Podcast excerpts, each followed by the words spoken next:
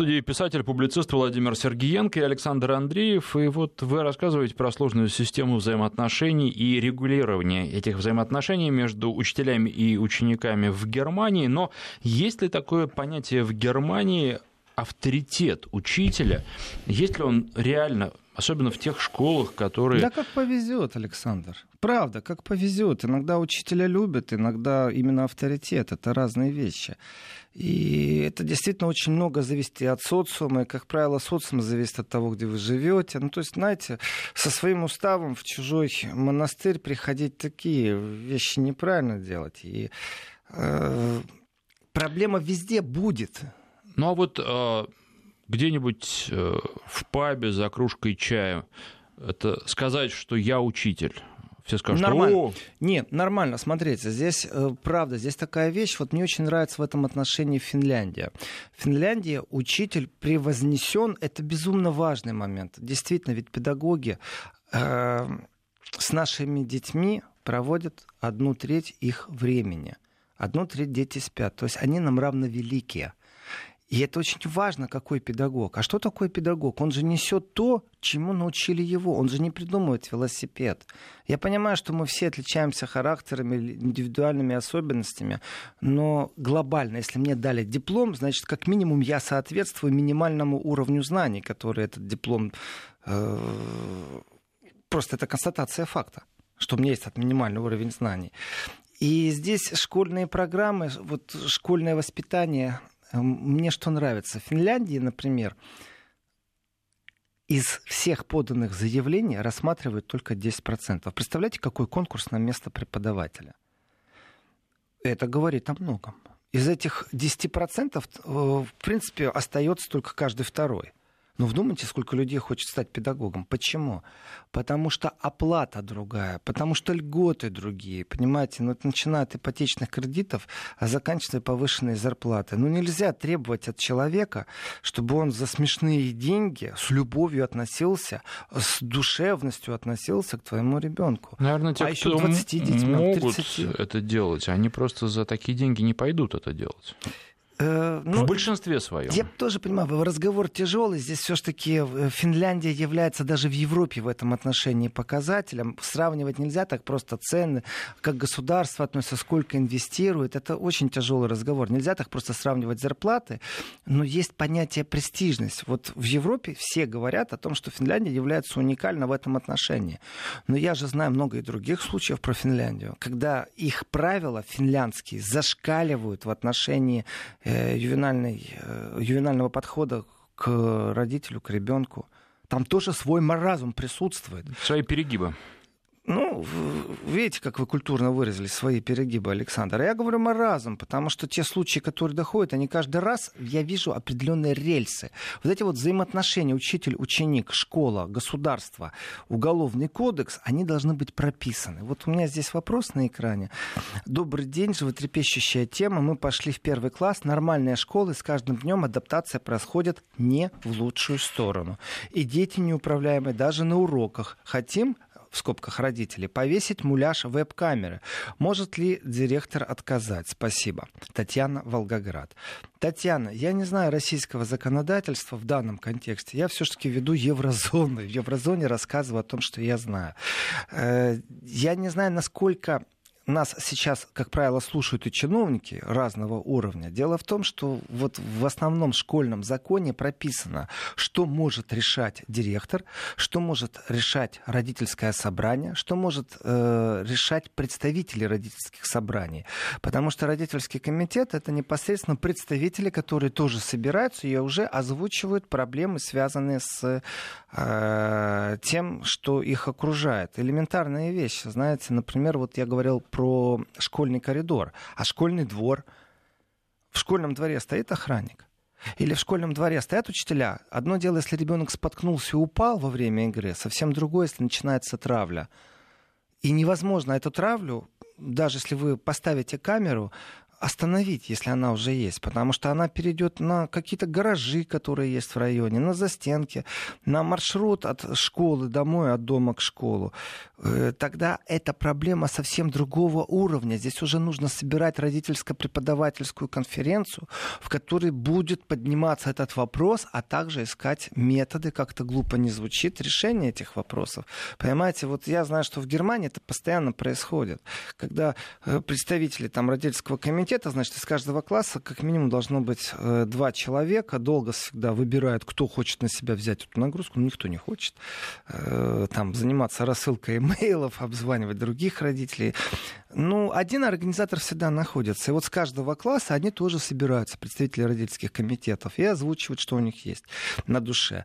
Э, знаете, иногда школьный двор на помойку похож. И есть такие инициаторы, давайте денег сдадим. Ну, я как-то рассказывал, что это разные вопросы. Нет, давайте все-таки петицию напишем. Государство обязано нам это сделать. И когда начинаются эти прямолинейные сравнения, кто сколько денег должен кому дать, то ли родители денег собрать должны, то ли школа должна дать. Я говорю, что мы упираемся в налоговую систему. Если вы платите 50% с налога, как в Германии, то тогда можно требовать от школы. А если, а если вы не платите 50%, вот где взять эти деньги? Кто обязан? И здесь все распределено. Я после той передачи получил огромное количество писем, и ну, копался дальше. Оказывается, на земельном уровне, то есть муниципальном уровне, не глобально по всей Германии все прописано, и даже не земельно. А вот э, одна школа в своем районе имеет право принять решение. То есть глобально унитазы, вода, э, двери, чтобы закрывались, это обязано предоставить государство. Штукатурка на стенах без трещин, это обязано предоставить государство. Но если вы хотите вдруг увеселить или сделать менее депрессионный двор в школе или еще что-то, вы имеете право собрать деньги, согласовать это все, там веселые занавески, цветы купить, дополнение, имеете право это сделать. Но именно имеете право, а не с вас вымогают эту вещь. Почему? Потому что государство за собой закрепило определенную ответственность. В, в этом же отношении, вот на вопрос по поводу веб-камеры, муляж, вы знаете, если законом это не запрещено, и вы считаете, что это поможет, я же не знаю, может, в России это э, находится вообще вне закона, а решение да нет, добровольное. но муляж совершенно точно можно повесить. С другой стороны, разрешит ли директор? Вполне возможно, что нет. Ну, а вообще находится ли это в рамках решения директора? Имеет ли право директор, например, блокировать родительские инициативы, если большинство родителей? Это должно быть прописано в школьном законе. Если это пробел, садитесь и заполняйте этот проблем, вводите новые правила. Имеют ли право вот в данном контексте данные родители данного класса по согласованию друг с другом э, большинством голосов принять решение повесить хотя бы муляж? Нет, хотя вы понимаете, бы. если бы речь шла о камере, то да, тут могли бы быть э, вопросы, хотя тут личной жизни нет, потому что это все как раз э, общественная история. Но э, когда речь идет о муляже, ну, муляж-то, ради бога, это точно так же картину можно повесить в классе? Ну, можно, да. Но директор может запретить? Может запретить. Вы знаете, я так расскажу пример, Александр, по поводу картины в классе. Было принято решение, э, есть такое понятие, антидепрессионная визуализация. То есть, грубо говоря, давайте сделаем повеселей нашу комнату. Вот у ребенка э, в комнате допустимы ли какие-то там игрушки, висящие на э, какие-то радуги, собственно, ребенком же и нарисованные. И вот было принято решение устроить такой как бы родительско-детский час, когда все дружно вместе рисуют, родители родители знакомятся. Также мы обсуждаем проблемы, связанные э, с классом. И потом все эти картинки детские э, вывесим. И одна мамаша, не мама, мамаша, вредная, с ужаснейшим голосом, с громкой акустикой, так что по ушам било. Это такой ужасный немецкий голос, я как понимаю. Ну, я бы не сказал немецкий. Это не немецкий я нормально отношусь. Он разный бывает. Есть такой, что заслушаться можно, есть действительно, что вспрыгиваешь. Э, точно так же, как и, я думаю, любой другой язык. И иногда не важно, как он звучит, а важно наполнение. И вот одна мамаша стала истерить в прямом смысле слова, орать, истерить, бить по барабанным перепонкам, потому что она считает, что у нее ребенка нет таланта для э, рисунка, вот просто не развит этот талант, есть другие таланты. Вот этого нет таланта, и поэтому она будет себя чувствовать ущемленной. Поэтому все остальные тоже должны Тоже не должны рисовать. И вот она так убеждала, где-то час, уже сил не было ее слушать. В данном случае никакие правила не помогут, никакие предписания не помогут, никакие законы, это не предвидишь. Конечно, каждый случай индивидуально. Вот глобально детей нельзя бить особенно маленьких, особенно преподавателю. Если преподаватель себя не может сдержать, не может справиться и видит только рукоприкладство, то ты не преподаватель, ты не педагог. Ну, это Вопрос свидетельство том, непрофессионализма. Кто, по крайней мере, в Германии так. Другое дело, кто об этом берется судить.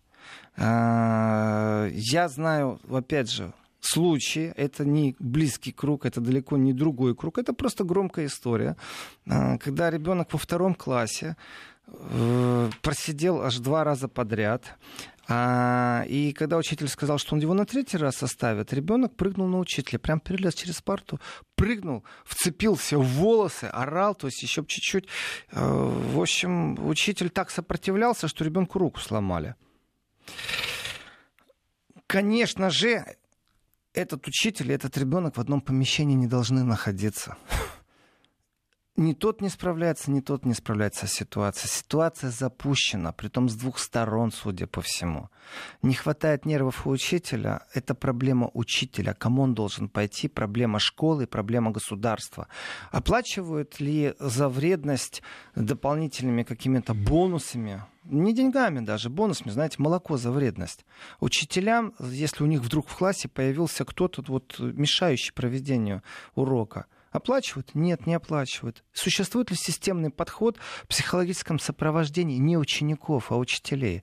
Ведь много школ имеет психологов, которым приходят ученики или которым обязаны прийти ученики для того, чтобы психолог сделал такой, скажем, не глубокий, а поверхностный анализ того, что происходит, для того, чтобы взаимодействовать с родителями, выяснять, в чем проблема сбоев, где коммуникация нарушена, почему уроки срываются. А вот учитель кому придет, если у него нерв не хватает? Он говорит, мне уже не хватает. Он за свой счет должен идти к, и искать психолога в интернете или, не знаю, кого он должен искать, подругу, друга, которым он должен жаловаться, к директору он должен прийти. А директор умеет с этим справляться? Или у них есть просто школьный закон, и на этом все заканчивается? Э, вот здесь дополнительно э, выделяет медицинское страхование на сопровождение проблем профессионального плана. Ведь у преподавателя действительно срыв может быть основан на том, что целый регион неблагополучный, целый класс неблагополучный. Знаете, это очень тяжелый и очень ранимый вопрос. Здесь нельзя просто так подойти и все правила прописать. Я думаю, э, средняя школа города Москвы очень сильно не отличается от средней школы города Санкт-Петербург. Но средняя школа Санкт-Петербурга будет очень сильно отличаться от средней школы какого-нибудь региона, где, скажем так, в радиусе 30 километров находится 6 зон, и либо охранники, либо дети заключенных в поколениях уже живут лет 50.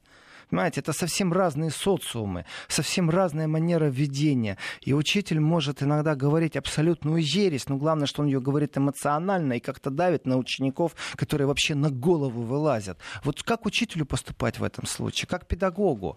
Ведь э, давайте так, мы сходимся, и это однозначно. Я думаю, что в России, что в Европе недопустимо э, маленьких детей бить. Все, точка. Если сорвался, значит, тебе не место в классе, преподаватель. Какой бы ребенок ни был, у тебя должны быть другие методы воздействия на родителей, ребенка не может справиться, мешает тебе во время урока. Это не повод его бить. Точка. Не обсуждается. Кстати, вот такой вопрос. А в немецких школах есть ли а, дисбаланс? Женщин больше, женщин-учителей, чем мужчин? Еще раз, Александр. А у нас в наших школах традиционно женщин, учителей гораздо больше, чем мужчин. Мужчины вот здесь, да, обычно учителя больше. физкультуры, учителя раньше труда, сейчас, собственно, учителя труда нет. Ну и иногда других предметов. Ой, Александр, я вам так скажу, правду скажу. Это, ведь интернет такая вещь, она раскручивает эти вирусные ролики. Я очень не согласен с журналистами, с редакционной политикой, когда есть какой-то маленький конфликт, который начинает политизироваться. Ну, конфликт школьный или, например, против протест подростковый начинает политизироваться, пробует из этого сделать что-то типа вирусной рекламы, но в своих подлинных ничтожных целях. Вот это я считаю абсолютно мерзко недопустимо. Ответственность СМИ должна быть более глубокой, чем спекуляция на уровне детей или учителей именно в политическом контексте. Проблема иного порядка. Если в государстве не прописаны права учителя, если в государстве не прописаны права директора и взаимодействия в случае конфликтной ситуации, то, конечно же, тогда будут придумывать каждый раз велосипед, конфликтная ситуация запланирована в той или иной степени. Не надо ожидать от меня, что я ментально буду ожидать э, э, какого-то э, особо великого расположения учителя к себе. Он должен быть в рамках прописанных. Остальное это его талант, его творчество, но тем не менее на базе того, что ему дали диплом, его учили преподавать. Его учили, как нужно с детьми.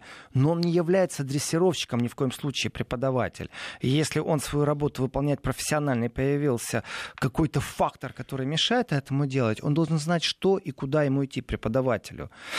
По поводу, вот э, еще так скажу, по поводу э, ответственности уголовной. Э, вот мне не нравится в Германии заигрывание на определенные темы. По поводу мужчин и женщин, почему? Вот оно, вопрос на самом деле по поводу мужчин и женщин. Знаете, вот э, проблема равноправия в обществе, она начинается с зарплаты. Кто сколько зарабатывает и кто какие рабочие места имеет. Вот меня неоднократно в Москве везли женщины-таксисты. Э, профессионалы, не больше, не меньше. Вот я оцениваю с точки зрения профессионализма. Э, доставили с пункта А в пункт Б вот точно так же ребенок, пункт А — это 1 сентября, первый класс. Пункт Б — выпускной экзамен э, получения аттестата. Вот а из пункта А в пункт Б кто меня доставляет? Государство — я хочу кому делегировать ответственность за ребенка? Государству. Значит, государство должно прописать определенные вещи, и права, и обязанности. И вот здесь оказывается, не так все просто с обязанностями, и не так все просто с правами. У меня право получить среднее образование, или я обязан получить среднее образование или там минимальное образование, там 8 лет, 7, там такое-то количество часов провести в социуме, другими словами. Оказывается, я обязан но это и мое право. И я обязан, как учитель, как преподаватель, свои знания транслировать.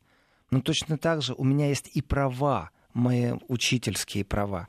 Этот разговор, он почему тяжел? Потому что индивидуальный подход действительно не будет совпадать э, московской среднестатистической школы. И вы знаете, я вот привел пример какой-то средней школы, где-то, где потомственно вот, ну, лагеря были, да, там социум совсем другой.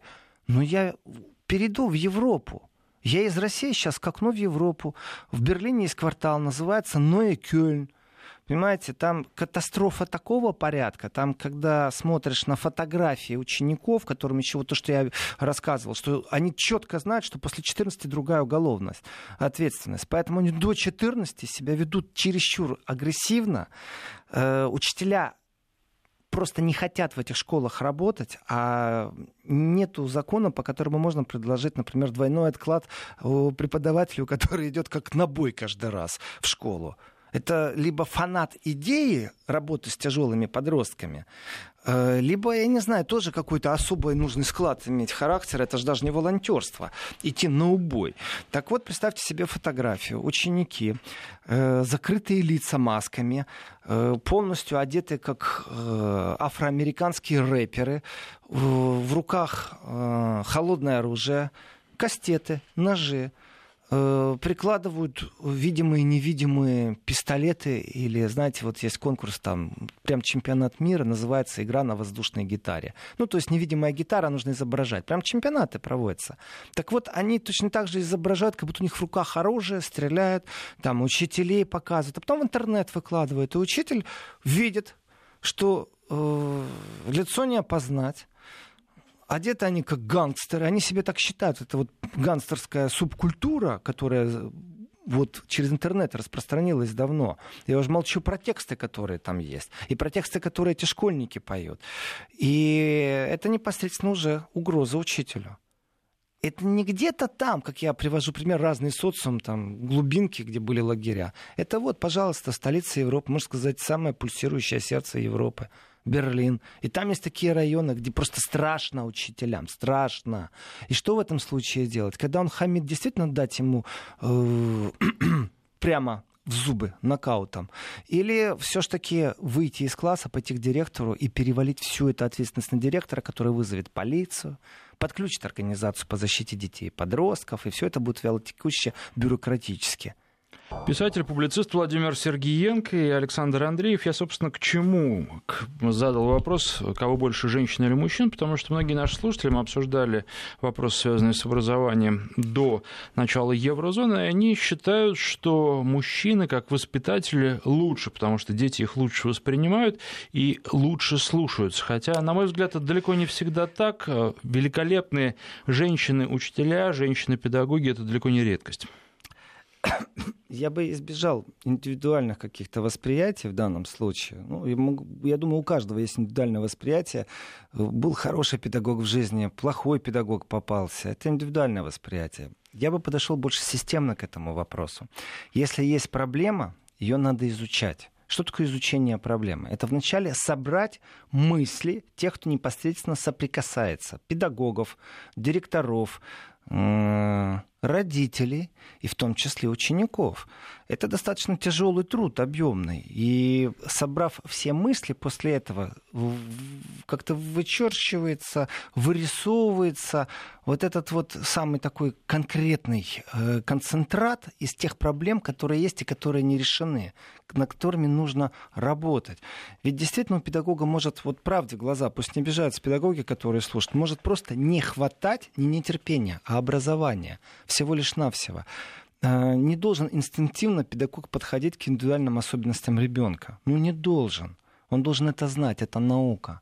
А очень часто она сводится к другому, понимаете, далее там закрепили очередной раз манеру изложения материала, а, но не уделили достаточно внимания а, особенностям, психологическим особенностям детей.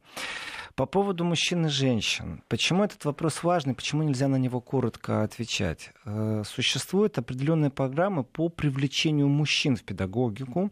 Эти программы придумали не вчера, их придумали где-то в 2000 году. И в преддверии этих программ изучался вопрос э, вообще, нужны ли мужчины изначально. Давайте так. Э, в некоторых странах Европы существовали школы и сегодня существуют с определенным религиозным уклоном. Как правило, это христианство, но не только. И особенности вот католических школ, что у них все-таки больше было мужчин – не католические школы, э, они были, понятно, как-то по-другому, и считается, что вот женщина присматривает за хозяйством. Но это уже давным-давно миф, что женщина присматривает за хозяйством, в том числе за детьми, и в том числе у нее есть время рассказать э, сказку или научить считать. Поэтому женщины-педагоги. Это давным-давно уже миф. И дело не в усатых нянях по статистике, по статистике, поиски мужчин, которые готовы идти, школа начинается все-таки с детсада, э, идти в детсад, она все еще где-то там внизу. Почему? Потому что считается непрестижным не потому, что зарплата меньше, не потому, что ты на работу не найдешь, не можешь трудоустроиться, а потому что по какой-то причине быть автомехаником все-таки кажется более мужским трудом, и есть понятие престиж. Так вот, были выделены средства, и государство финансирует, все еще финансирует сегодня, хотя, я говорю, началось это все 18 лет назад, э, моду на то, что это круто быть педагогом. Вот просто круто. Мужчины, давайте. Э, чем и как это э, было вызвано? Это было вызвано именно тем, что женщины зачастую, по логике мужчин, не могут дать каких-то определенных навыков. И вот дома, когда есть семейная пара, модель поведения отца, модель поведения матери, а в школе получается модель поведения только женщины-педагога, женщины-педагога. Там в старших классах появлялся кто там, трудовик, да, начальная военная подготовка, физкультурник. Все, заканчиваем на этом. Эта проблема возникла именно на почве того, что детям нужно давать и иную модель поведения, чем женщина-педагога. То есть это не имеет отношения к науке, это имеет отношение именно к модели поведения женщин и. И здесь я честно скажу, а, очень по-разному, я даже не знаю сейчас, как это сказать, очень по-разному все это происходит. Знаете, иногда смотришь на этого педагога и думаешь, лучше бы его не было у твоего ребенка. Вот честное слово. Потому что э, он такой весь толерантный. Я, я думаю, вы понимаете, о чем я сейчас говорю, да? Э, это наши разные взгляды, консервативные и неконсервативные взгляды на сексуальное воспитание и манеру поведения. И ты думаешь, вот зачем моему ребенку эта модель поведения? А он по закону у тебя имеет право преподавать. Он педагог, все. И что делать? В другую школу уходить? Это тоже проблема, знаете. Это... Вчера ее не было, а завтра она может появиться. И все по закону. И вот как-то считается, что настоящее мужское рыцарское поведение, когда мужчина берет на себя ответственность. Когда мужчина берет ответственность не в смысле, что он больше зарабатывает, а потому что он мужчина, потому что он рыцарь, потому что он джентльмен, потому что он может в данный момент быстрее прийти к решению, и это решение может быть ошибочно, может быть правильно, но оно будет принято быстрее. Мужчина несет одну нагрузку, женщина несет другую нагрузку. Так вот, кто будет эту модель поведения нести детям? Нужно это государство или не нужно? Это было поставлено как научная задача. Были выделены средства, и их осваивали а нужно ли вообще это обществу? И пришли к выводу, что да. Это вывод, понимаете, это целое изучение, это научный подход, как лаборатория, в котором пришли к выводу, что да, это нужно, но, к сожалению, этого нет. Женщин, как педагогов, больше. Про младшие классы молчим, про детсады молчим, в старших классах появляются более-менее мужчины. Что для этого нужно сделать? Нужно популяризировать работу педагога. Не с точки зрения денег дай больше. Нет, с точки зрения, что можно гордиться. И вот здесь разговор очень тяжелый. А гордится ли среднестатистический российский педагог, что он педагог? А понимает ли он, что он несет это? Это же насколько культурный слой нужно двигать. Э, знаете, вот после многих изменений изменений в устройство государств, также развала государств, много что поменялось. Европа ничем в этом отношении не отличается. Там не было 90-х, но там были свои э, переломы. А, или, наоборот, полное отсутствие переломов. И в некоторых местах зажирели, заборовели. И разговор о том, насколько это почетно или не почетно, вспихивает не только в, там, в школе, а, в сфере образования, я имею в виду школьного образования, потому что, понятно, в высших учебных заведениях уже появляется все больше и больше мужчин. Тенденция одна и та же. Будет государство финансировать престижные профессии? Вот нам нужно здесь и сейчас вызвать симпатию. Разницы нет. Чтобы было больше юристов, было больше менеджеров, было больше айтишников, программистов, больше математиков или больше футболистов. Знаете? И вот здесь вот престижность профессии, на самом деле, опять же, это вопрос статистики. Нужно это государство, это вопрос изучения. Вполне возможно, что общество скажет, нам это не нужно. Вполне возможно, что здесь, именно в этом регионе, скажет наоборот, здесь только мужчины справляются. Это у мужчин абсолютное чувство класса, дисциплины, и нам это сейчас здесь нужно. Знаете, вот так вот ответить на вопрос просто, э, больше мужчин или женщин? Да, конечно, женщин, это элементарно. Конечно, женщин. Единицы стран, где мужчин-педагогов больше. Э, я хочу прочитать сообщение из Сургута. Хотите осудить учителя? Тогда вам в школу. Проработайте годик-другой. И вот только тогда у вас будет право осуждать учителя. Но, скорее всего, уже не сможете. Реальность опустит вас на землю. Школа сейчас и школа СССР. Это, мягко говоря, разные вселенные. Игорь Сургут. Игорь, ну, не знаю, может, это не мне вы адресовали? Если вы в моих речах услышали осуждение учителя, может, это Да нет, это, наверное, к нашему разговору, э, который предшествовал тоже программе Еврозона. Игорь, вы знаете, вам можно очень легко ответить. Хотите осудить э, тех полицейских, которых сейчас обвиняют в изнасиловании коллеги? Пойдите поработайте в полицию годик-два и потом говорите. И так можно э, сказать по отношению к любой профессии. Я с вами согласен. Хотите осудить, пойдите поработайте. Правильный подход, Александр. Вы правильно сейчас сказали. Э, но я добавлю, добавлю. Дело в том, что вот возвращаться нужно э, к регламенту. Пока наши радиослушатели слушали новости, я опять очередной раз начал сравнивать э, школьные законы разных стран. Швейцария, Германия, э, Австрия. По Германии стал сравнивать, где различия. Знаете, ну за пять минут не найдешь, но тем не менее по ключевым словам можно посмотреть, э, что другие уже пишут. Так вот, самое важное, вот самое важное, кому делегируются права изменений взаимоотношений в школе здесь и сейчас, если есть конфликтная ситуация. Вот это очень важный момент высшую инстанцию, которая стоит над школой. Ну, я так понимаю, в Германии тоже есть районное облано, здесь есть тоже такие понятия районное облано. Или же первично все-таки родители имеют право этот вопрос как-то сами решать. Или только педагоги, педсостав.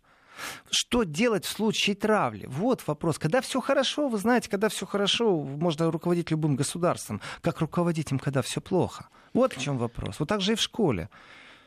Небольшой перерыв мы делаем буквально на несколько секунд, ну а после него заключительная часть программы. Вести ФМ. Итак, писатель-публицист Владимир Сергеенко с новыми силами, с, с новым стаканом кофе или чая. Кофе. Без реклам, без рекламы какой кофе я пью, ну по факту, да, мне принесли в кофе. Наши сотрудники из, нас, вот правда, из зеленого стаканчика, скажем нам так. относятся с любовью, поэтому мы получаем прямо во время эфира напитки, чтобы связки лучше работали. Спасибо большое всей команде, между прочим. Это надо говорить, что мы не одни в студии, у нас же целый коллектив тех, кто и звук отвечает, и это целое дело, большое и огромное, важное. И очень важно, что на экране можно прочитать такое сообщение. Редко, но учитель и за копейки может относиться к ученикам с любовью и передавать им свои знания.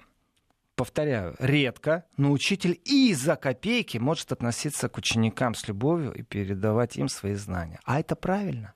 Да, редко, вы знаете, можно из-за копейки ненавидеть учеников, ненавидеть свою работу, 20 лет сдерживаться, а потом как начать воспитывать всех детей вокруг себя.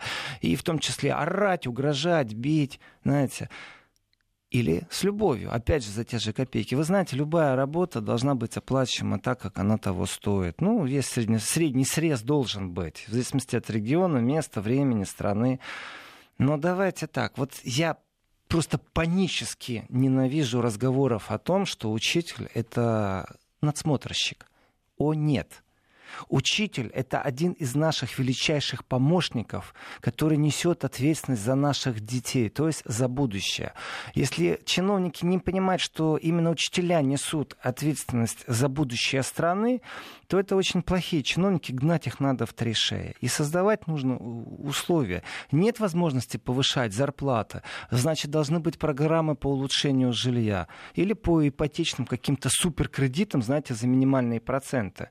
Ну как по-другому мотивировать? Понимаете, приравнять госслужащим, как в Финляндии, сделать так популярным, что вот действительно, представляете, 10% только рассматривается всех поданных заявлений, и каждый второй только принимается на, на процесс обучения, чтобы он потом был педагогом. Представляете, как популярно э, быть у них преподавателем?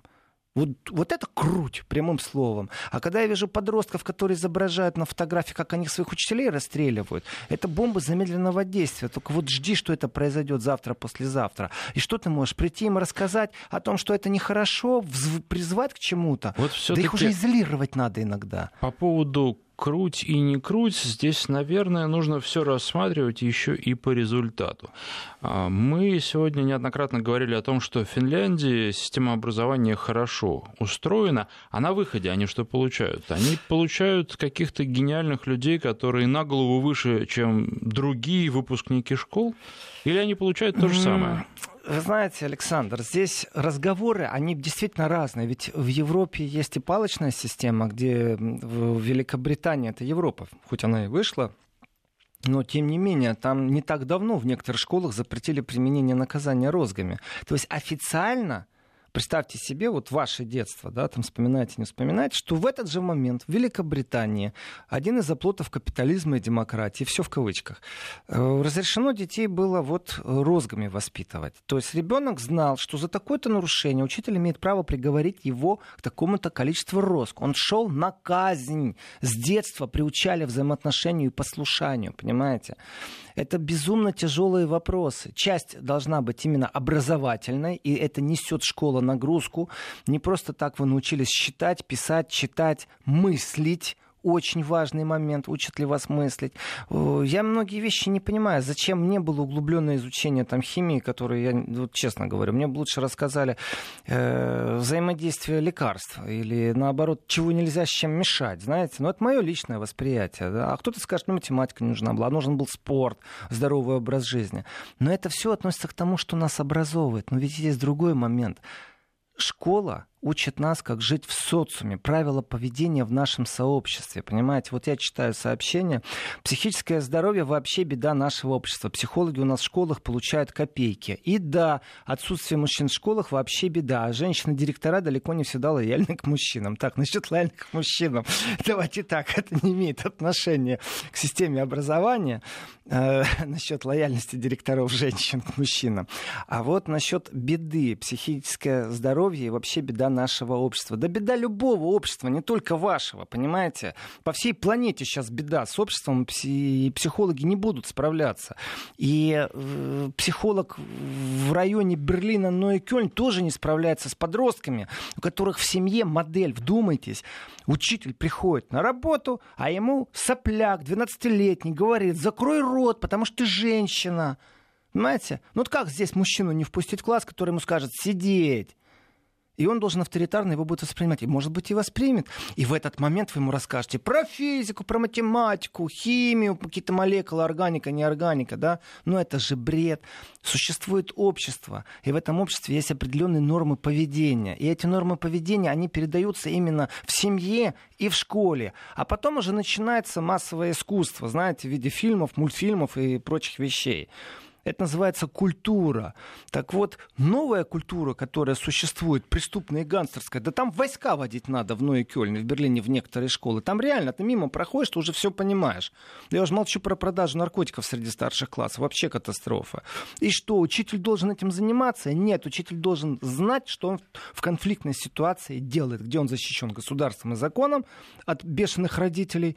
Э, и родители должны знать, где они защищены государством и законом от бешеного учителя, если у него вдруг катушки съехали. Так что Читаю следующее сообщение. Мужчина-педагог – это подарок судьбы. А, ну, видите, за дело, за живое я так смотрю. Вот правильно сказать, это вечный поиск. Мы в балансе находимся, это тоже комментарий, но без помощи.